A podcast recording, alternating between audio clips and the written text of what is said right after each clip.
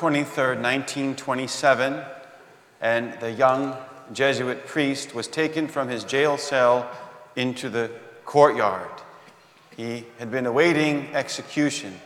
This was part of the vicious persecution of the Mexican government, uh, by the Mexican government of the Catholic Church. And as he went into the courtyard, he knelt and he prayed, and then he stood up and he faced his executioners without wearing the blindfold customarily worn. He blessed them and forgave them for what they were about to do to him. Then he held out his arms in the likeness of Christ crucified. And right before the bullets came, he shouted in a loud voice, Viva Cristo Rey! Viva Cristo Rey! Long live Christ the King! This became the rallying cry of the Cristeros who resisted the vicious persecution of the church in Mexico in the first half of the 20th century. Viva Cristo Rey! Long live Christ the King! In this last Sunday of the liturgical year, we celebrate the solemnity of Jesus Christ, King of the universe. We acknowledge that Christ has power and authority, rightful authority, over the whole universe nature and supernature, life and death, history, angels and demons, people of every nation and land. And the readings today tell us how Christ the King exercises his power and authority. We have in the first reading the image not only of a king, but a shepherd king. Reminds us of David, the shepherd who became king of Israel. God foretells a day, though, when he will personally shepherd his people, that he will tend them, he'll feed them, he'll give them rest, he'll seek out the lost and return the stray, he will bind up the injured. And this is exactly what Jesus does during his earthly ministry. Jesus is God personally shepherding his people. And Jesus continues to do that and has continued to do that through the ministry of the church. He is the Son of David, the Good Shepherd King, and in him, God personally cares for his people. Kings also judge.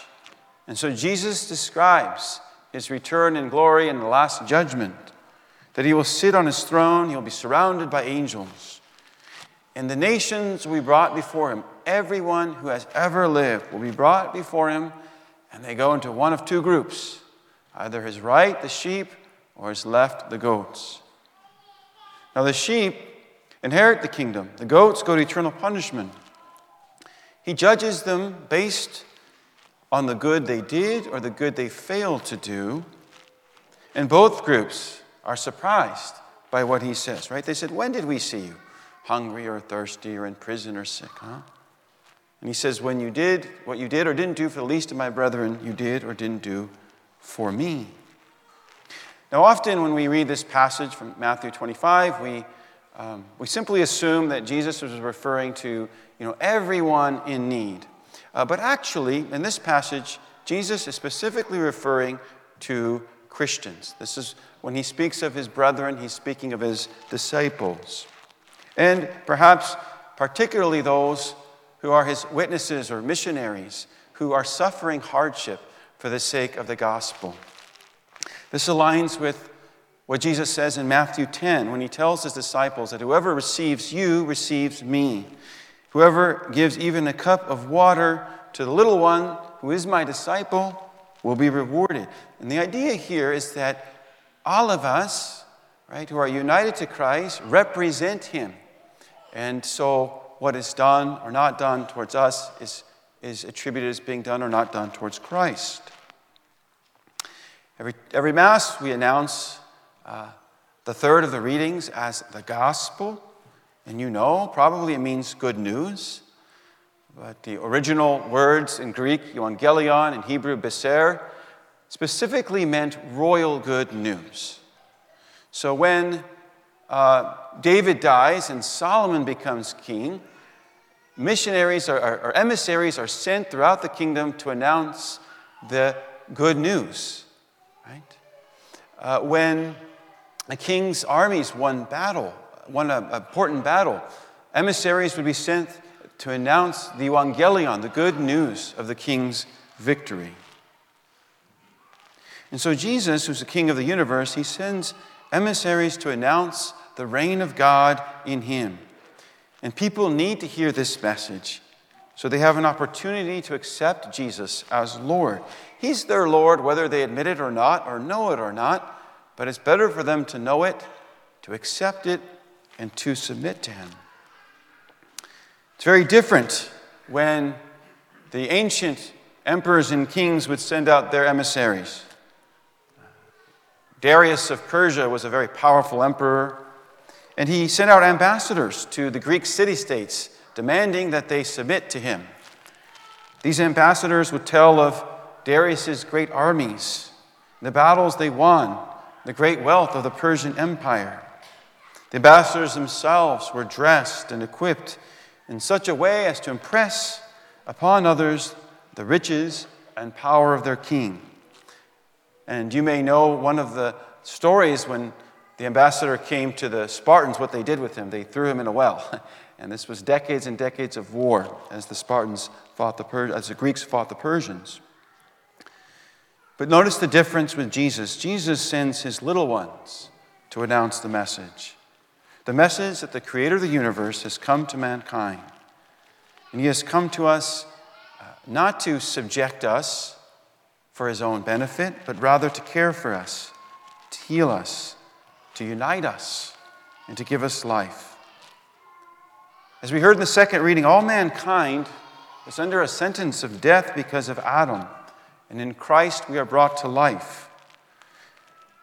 And eventually, every false, every pretender, every false authority, sovereignty, power will be destroyed by Christ until even death itself is destroyed. Earthly kings make familial alliances. You know, they marry off their daughters to other powerful families, right? To increase their power, to increase their wealth and influence. But Jesus, the King of the universe, considers as his family the hungry, the thirsty, the naked, the sick, and the imprisoned. And those who minister to the needs of the little brothers of sisters of Jesus Christ, they don't even really realize fully what they're doing, right? How closely Christ identifies with his disciples. And yet, there's a grace that they respond to, a love, the love of God they correspond to. So, in the end, they're rewarded. The triumph of Christ the King is fully accomplished at the end of history, but what happened with the Cristeros rebellion and with Blessed Miguel Pro signified the victory of Christ. You see, Father Miguel had been uh, traveling clandestinely for a while because the sacraments were banned by the Mexican government. Catholics were not permitted to gather. So he would wear disguises. Sometimes he'd dress like a, like a wealthy gentleman, sometimes he would dress like a janitor, and he would sneak around. He would hear confessions, he would give communion. 300 communions a day on a regular day, and First Fridays, 1,200 people would receive communion from him. And he really, he kind of made it a game. He kept getting one step ahead of the authorities. Until finally they caught up with him and they falsely accused him of participating in an assassination plot. The president of Mexico, President Calles, he wanted this young priest to be put to death, and he wanted a picture to be taken of his execution to be put in all the newspapers so everyone who was resisting him would be afraid. But that's not what happened. Just the opposite happened. In fact, as people heard about the martyrdom of Miguel Pro, they were inspired in their resistance.